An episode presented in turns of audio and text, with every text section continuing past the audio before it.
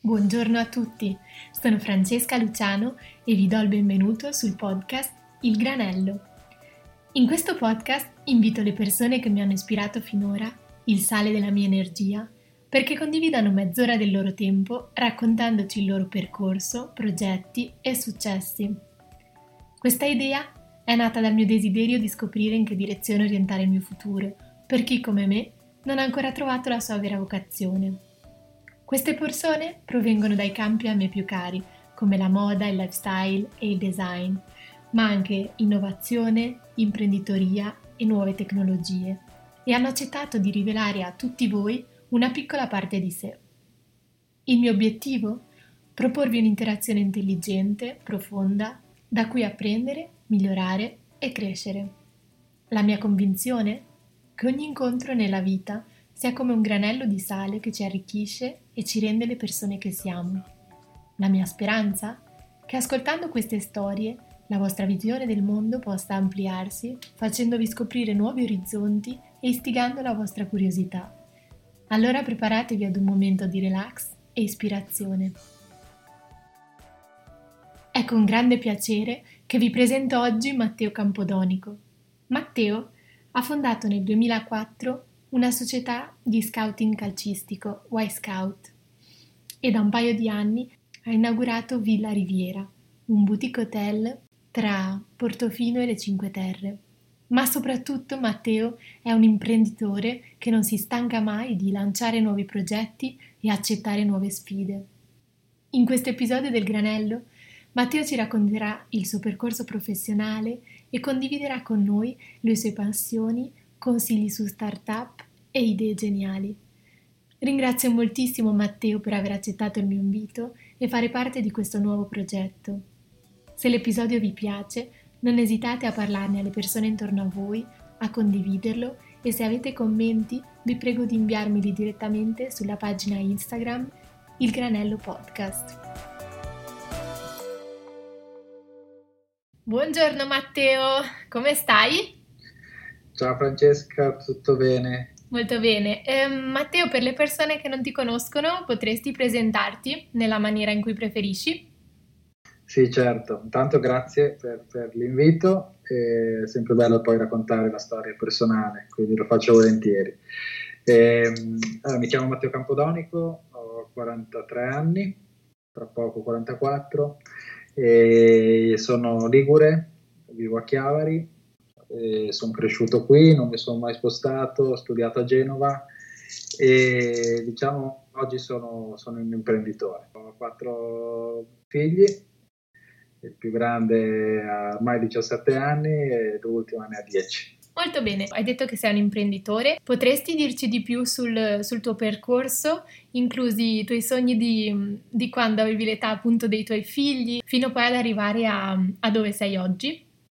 Certo, allora io ho fatto eh, l'università economia, sinceramente quando avevo l'età dei miei figli non avevo particolari sogni particolari, vivevo tranquillo, mi facevo le mie cose, ma mi piaceva il calcio. I miei eh, sono medici, tutti e due, a me quel mestiere lì non, non mi ha mai attratto, e quindi diciamo ho fatto economia, poi ho iniziato a, ho preso diciamo il primo colloquio che ho fatto, che mi hanno preso, eh, sono andato a lavorare, lavoro nella mia prima azienda dove facevo la valutazione delle start-up, quindi valutavamo i progetti, valutavamo le idee, valutavamo dal punto di vista economico, vedevamo questi, questi inventori, no, che venivano, questi start-up che venivano a presentarci i loro progetti, e lì mi sono, vedendo questi start-up qua, io mi sono iniziato a appassionare, ho detto però, che bello avere una propria idea e provare a portarla avanti, provare a realizzarla.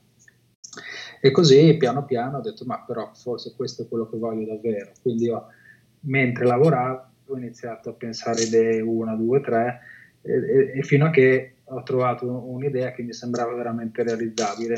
Questa idea è nata proprio così, eh, da una chiacchierata con il mio ex allenatore di calcio, Eh, poi con un mio amico che sapeva un po' di tecnologia.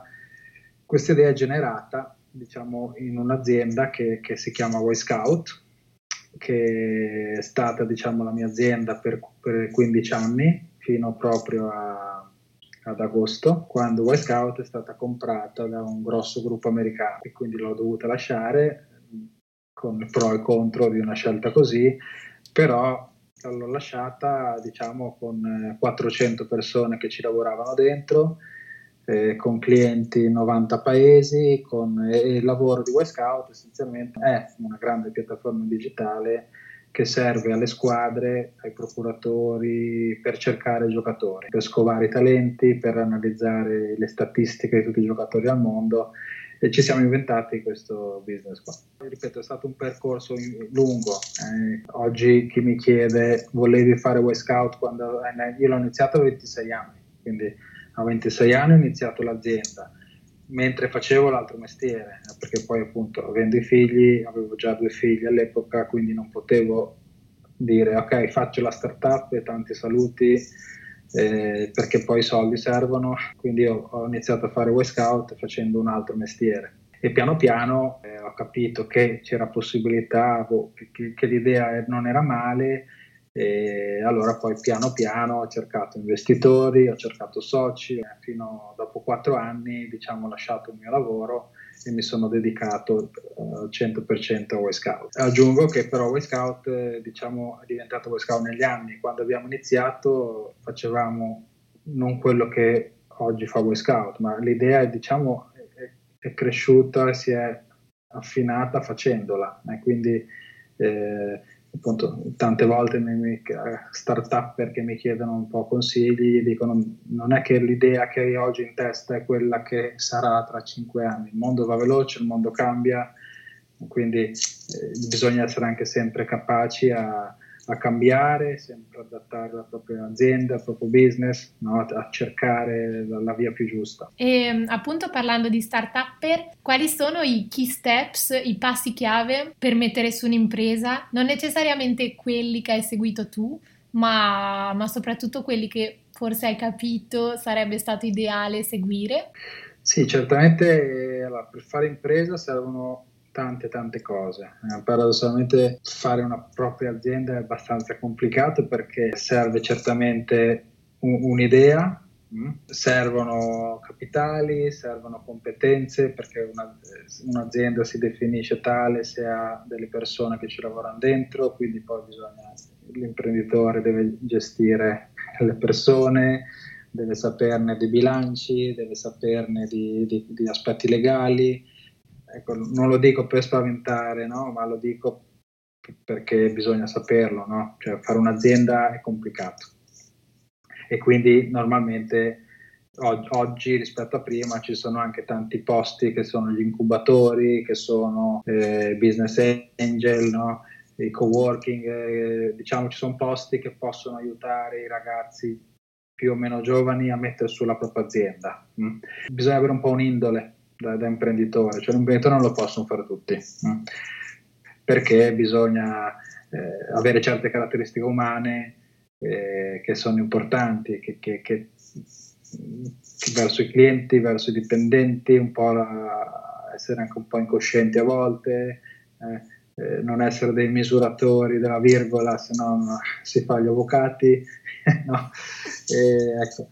e, e poi i key step per fare un'azienda dipende, nel senso che eh, intanto l'azienda deve avere qualcosa da dire, da vendere, no? Cioè, la prima cosa è fare una cosa che, che è un mercato, e quindi bisogna assolutamente prima di tutto capire i, i cosa si vuol vendere a chi, no? E poi c'è tutto un mondo infinito di, di, di cose, di aspetti da, da seguire, però eh, tante aziende, tante start-up di ragazzi soprattutto non, non stanno in piedi, perché magari sono delle belle idee ma che non importa a nessuno veramente.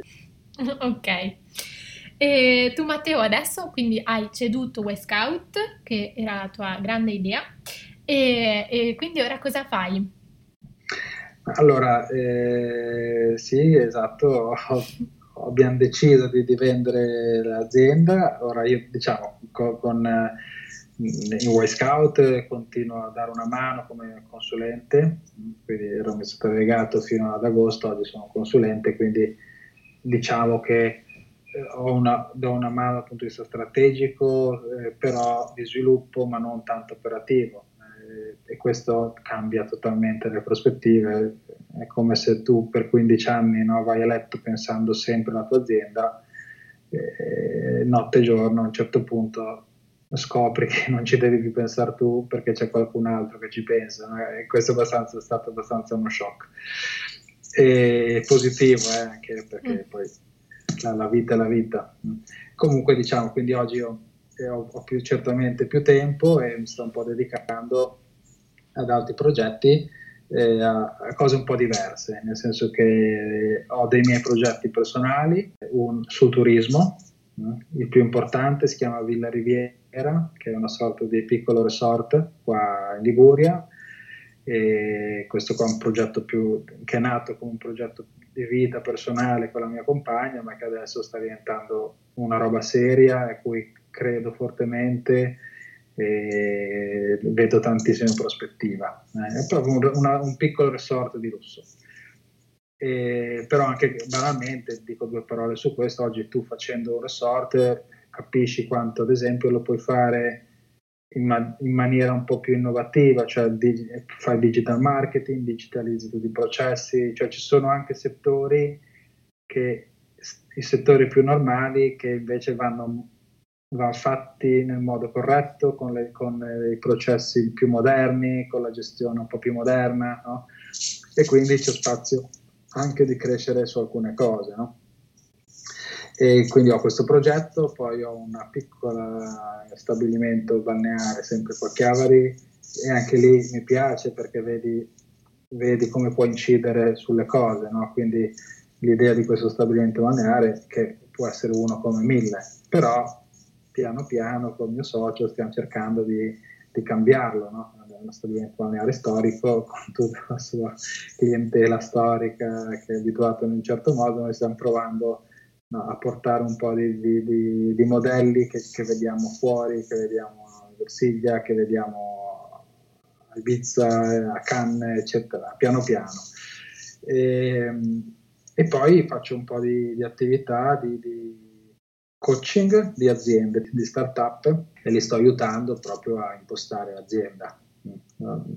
Diciamo che l'esperienza che ho fatto di, di, di, di avere un'azienda, che siamo partiti in due, siamo arrivati in quattrocento, mi ha consentito di vedere un po', tut- di vivere sulla mia pelle tutti i problemi che può avere un, un imprenditore, eh, di tutti i tipi, e quindi anticipare un po' i rischi che uno può avere in futuro.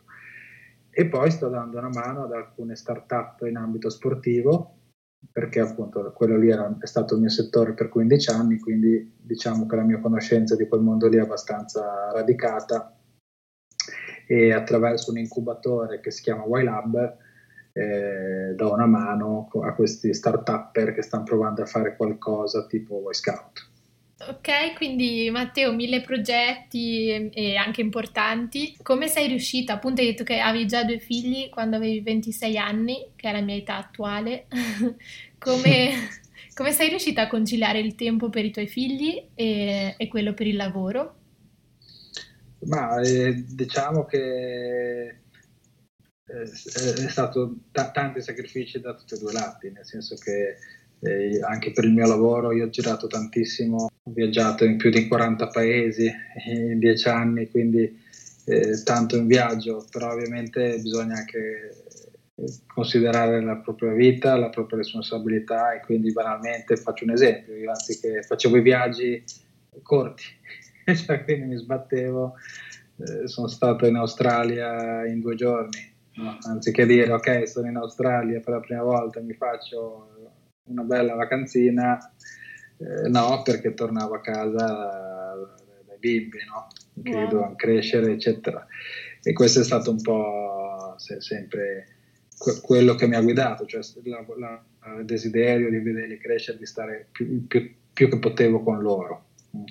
E l'altra cosa che secondo me non è, chi fa impresa, la, la, l'aspetto umano è molto importante. Come sei dipende da dove nasci, da dove cresci, in che contesto cresci, e io sono stato fortunato perché sono cresciuto in un contesto familiare che, che ringrazierò sempre, perché mi, mi hanno educato a, appunto, a, a, a, a voler bene alla, al concetto di famiglia, a voler bene, a voler stare con i bimbi, a, a essere felice di questo, ma anche poi sulla, su, su, sulla realtà lavorativa, a trattare le persone in un certo modo, a capire le persone in un certo modo, perché poi, ripeto, l'imprenditore ha a che fare con tante persone, è un po' come i figli, no? Poi ognuno ha il suo carattere, ognuno ha i suoi desideri, le sue aspettative che non sono le tue, e quindi diciamo che una, la, la vita personale aiuta quella lavorativa e viceversa. E allora qual è uno dei il tuo più grande successo? Dopo la domanda di prima ti direi più, più che l'azienda, oggi sono, sono felice dei miei bimbi, no? Dei miei ragazzi, eh, perché li vedo crescere bene, felici, eccetera. Le, le aziende possono anche andare male, e questo ce l'ho ben chiaro, eh, quindi Eh, quando uno fa l'impresa non è, cioè, se poi va bene, la, la vende, l'impresa successo, va bene, però non è quello che guida l'imprenditore. L'imprenditore ha proprio il desiderio di fare, eh, per me questo è, è quello che caratterizza, no? E quindi tu sei felice non perché sarà, andrà bene, sei felice quando fai, poi cioè, può anche andare male, tante volte va male, anche nella nostra storia abbiamo avuto alti e bassi, però fa parte della vita. E, e allora hai detto alti e bassi, e c'è un errore di cui davvero ti penti e tornassi indietro non rifaresti? Allora, un errore clamoroso no, ci sono tantissime cose che oggi farei diverso, tante tante, eh? Eh, da tutti i punti di vista, eh, però ripeto, fa parte proprio dell'esperienza, è per questo che oggi chi, chi fa oggi impresa, chi fa startup è un po' più fortunato di quando l'ho fatta io, perché quando l'ho fatta io la parola startup non c'era neanche. Eh, io ho fatto l'università a Genova, non si, non si parlava neanche di startup, no? Tutte le start, grandi startup digitali stavano nascendo, quindi era un po' un mondo ancora che stava nascendo, e, e quindi oggi ci sono tanti tanti esempi da guardare. Chi, chi vuole fare una startup deve leggere, deve studiare, deve leggere libri, c'è pieno di storie bellissime da, da guardare, quindi ecco, l'altra sera banalmente abbiamo visto, poi mi accompagna una, un'intervista a Elon Musk che sta facendo Tesla, sta facendo il tunnel, il treno nel tunnel, sta, sta facendo SpaceX. Ecco, bisogna guardare tante, queste persone, leggere, documentarsi, prendere ispirazione da loro. Quindi hai menzionato Elon Musk, ehm, a parte lui, che vabbè è un po' un eh, mito in questo settore, ehm, avresti una startup anche un po' più piccola, eh, con una storia interessante di cui vorresti parlare agli ascoltatori? A me piace guardare le, le, quelle che sono già diventate aziende, no? Nel senso che quando una startup diventa azienda è proprio quando ce l'ha fatta. Mi era piaciuto tantissimo il libro di Grom. La storia di Grom è una storia eh, molto affascinante. Eh, non so se la sai, se no, l'avete letta. No, no, potresti accennare? Beh, Grom praticamente questa, diciamo, erano, erano due ragazzi, uno faceva vini e l'altro mi sembra era un economista di Torino, e a un certo punto quello che faceva vini, o uno dei due, insomma, capisce che E, e, il gelato in Italia era, era fatto, non era, arti, era poco artigianale, nel senso era l'epoca dei gelati eh, al colore del puffo, mm. del gelato fucsia, no? E loro dicevano: ma perché il gelato non è con gli ingredienti che noi vediamo, no? E, e lui banalmente porta il suo amico a assaggiare i pistacchi al mercato, gli porta a far assaggiare i limoni dei contadini, e gli dice: pensa se questi gusti fossero nel gelato, no? E allora decidono di, di, di, di aprire una gelateria, no? E ne aprono una, poi ne aprono due, poi ne aprono tre, creano questo marchio che si chiama Grom, eh, che poi è stato anche questo, ha avuto il suo percorso, è stato comprato, eccetera, eh, però è una storia che capiscono tutti, perché eh, fare gelato, cioè fare tecnologia è complicato, eh, magari a volte non si capisce, fare gelato lo capiscono tutti, no? Ecco, quindi questo ad esempio eh, ecco, è, un libro, è un libro che hanno scritto loro, che consiglio, no? Nel senso che eh, si capisce questi qua che rompevano mille uova a notte. Ecco, ci sono delle cose che ti rimangono impresse. Io l'ho letto, non so, sei sette anni fa sto libro, però mi ricordo che quando leggevo sti due che, che di notte devono rompere mille uova, ecco, questo è l'imprenditore, no? Mm. E, eh, ti ricordi quando hanno iniziato tutto questo, più o meno? Eh, Grom, guarda, più o meno su me è la stessa epoca di Wyscout, potrebbe essere intorno duemila, non so, se avrà iniziato nel duemilacinque, quindi anche loro più o meno hanno fatto un, come me un percorso di quindici anni. Interessante. E invece, passando alla parte dei consigli, um, chi ti piacerebbe ascoltare in questo podcast? Quindi di chi vorresti ascoltare la storia? Tipo questi due ragazzi qua eh, potrebbe essere interessante, perché se, cioè, è proprio bello ascoltare storie di chi eh, ha fatto tut, tutto il percorso, no? Di chi è partito con niente, è arrivato a avere la sua azienda con una visione di, di ampia. No, a me piace questo delle, delle aziende, no? Che, che, che chi inizia con un'idea, che vede il mondo, non vede solo il buco, no? Ti ripeto, tu puoi avere una gelateria, puoi, puoi vedere, no? Ok, apro una gelateria per, i, per chi passa qua davanti nel lungomare di Chiavari, oppure apri una gelateria pensando che sarà la gelateria più grande d'Italia, no? Sono un po' più due approcci diversi. Certo. Quindi que- questo è affascinante. Vi consiglio anche di leggere, c'è il libro di Google, la storia di Google è bellissima, la storia di Ryanair a me mi è piaciuta sempre molto, perché questi qua hanno cambiato l'industria dei voli in Europa. Io ho iniziato a girare nel mondo perché c'era Ryanair, quindi la mia, la, il, il successo della mia azienda è dovuto anche alle low cost airline. E poi vabbè, c'è quello di Facebook. eh, L'altra sera ho visto su, abbiamo visto su Netflix un documentario di Bill Gates, che sta facendo anche lui cose incredibili adesso, che ha settanta anni ma ha la testa di, una, di uno start-upper. Mm-hmm. Quindi se, può, se riesce a interessare Bill Gates... Ok, va bene. Ok, molto bene. Grazie per tutti questi consigli da appuntare. E invece riguardo alla domanda signature del podcast, ossia cosa dovrei fare con la mia vita, o meglio cosa consiglieresti a chi come me e presto forse anche i tuoi figli uh, è in cerca della sua via professionale? Allora, io ad esempio, pensando ai miei figli, ovviamente ognuno deve essere felice in quello che fa. Mi ricordo una volta all'università avevo fatto un, co- un, un corso di organizzazione del lavoro, parlavano del lavoro e dicevano: tu ti inizi un lavoro, no?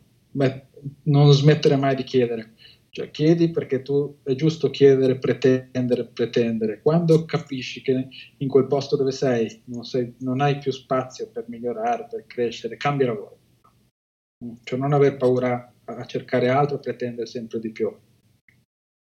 E questo, questo unito al fatto di, di non avere, cioè io non mi, banalmente, secondo me un ragazzo oggi deve, deve lavorare, deve fare, prima di tutto, senza porsi troppi problemi, no?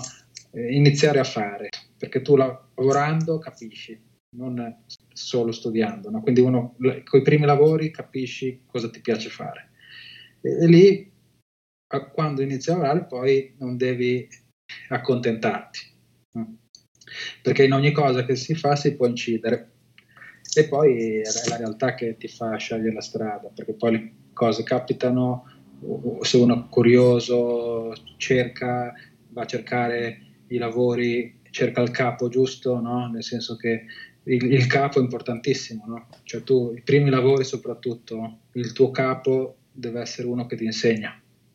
Se non hai un capo che ti insegna, cambia lavoro, perché è quando impari, no? È troppo importante i primi anni, quindi vai a lavorare in aziende che ti piacciono, cerca di andare in aziende che ti piacciono, con persone che ti piacciono, no? Da cui puoi imparare. Sono e poi la, la, stra, la strada arriva. Nel senso che... È vero, infatti le mie prime intervistate sul Granello sono miei ex capi, da eh, cui ho imparato molto. È così. Ehm, ok, adesso invece ti porrò le domande granello a cui devi rispondere con una sola parola e senza pensare molto. Ok. Ok. Una città? Londra. Una canzone? Canzone, Coldplay. Un eroe? Superman. Un ristorante? I Gemelli, a Portofino, Milano. Un oggetto preferito? Oggetto preferito, l'iPad. Un sito web o una piattaforma? Ma sito web, facciamo Gazzetta punto it, così. eh, una star- piattaforma, piattaforma Instagram. Okay. Una startup? Una startup, eh, se vuoi chiamare startup, eh, Facebook. Un drink? Drink margarita. E un calciatore? Curavi, per la gioia di tutti i genovani. Ok, perfetto, grazie mille. Grazie a te, ciao, ciao, ciao. Grazie anche a tutti voi per aver ascoltato questa full immersion nel mondo delle start-up e aziende di successo, attraverso gli occhi di un imprenditore visionario e allo stesso tempo umano. Io in primis mi andrò a leggere il libro su Grom e spero anche di poter presto gustare uno dei loro gelati in Piccadilly Circus o in via San Lorenzo a Genova. Per il resto vi aspetto la prossima settimana con un nuovo episodio del Granello.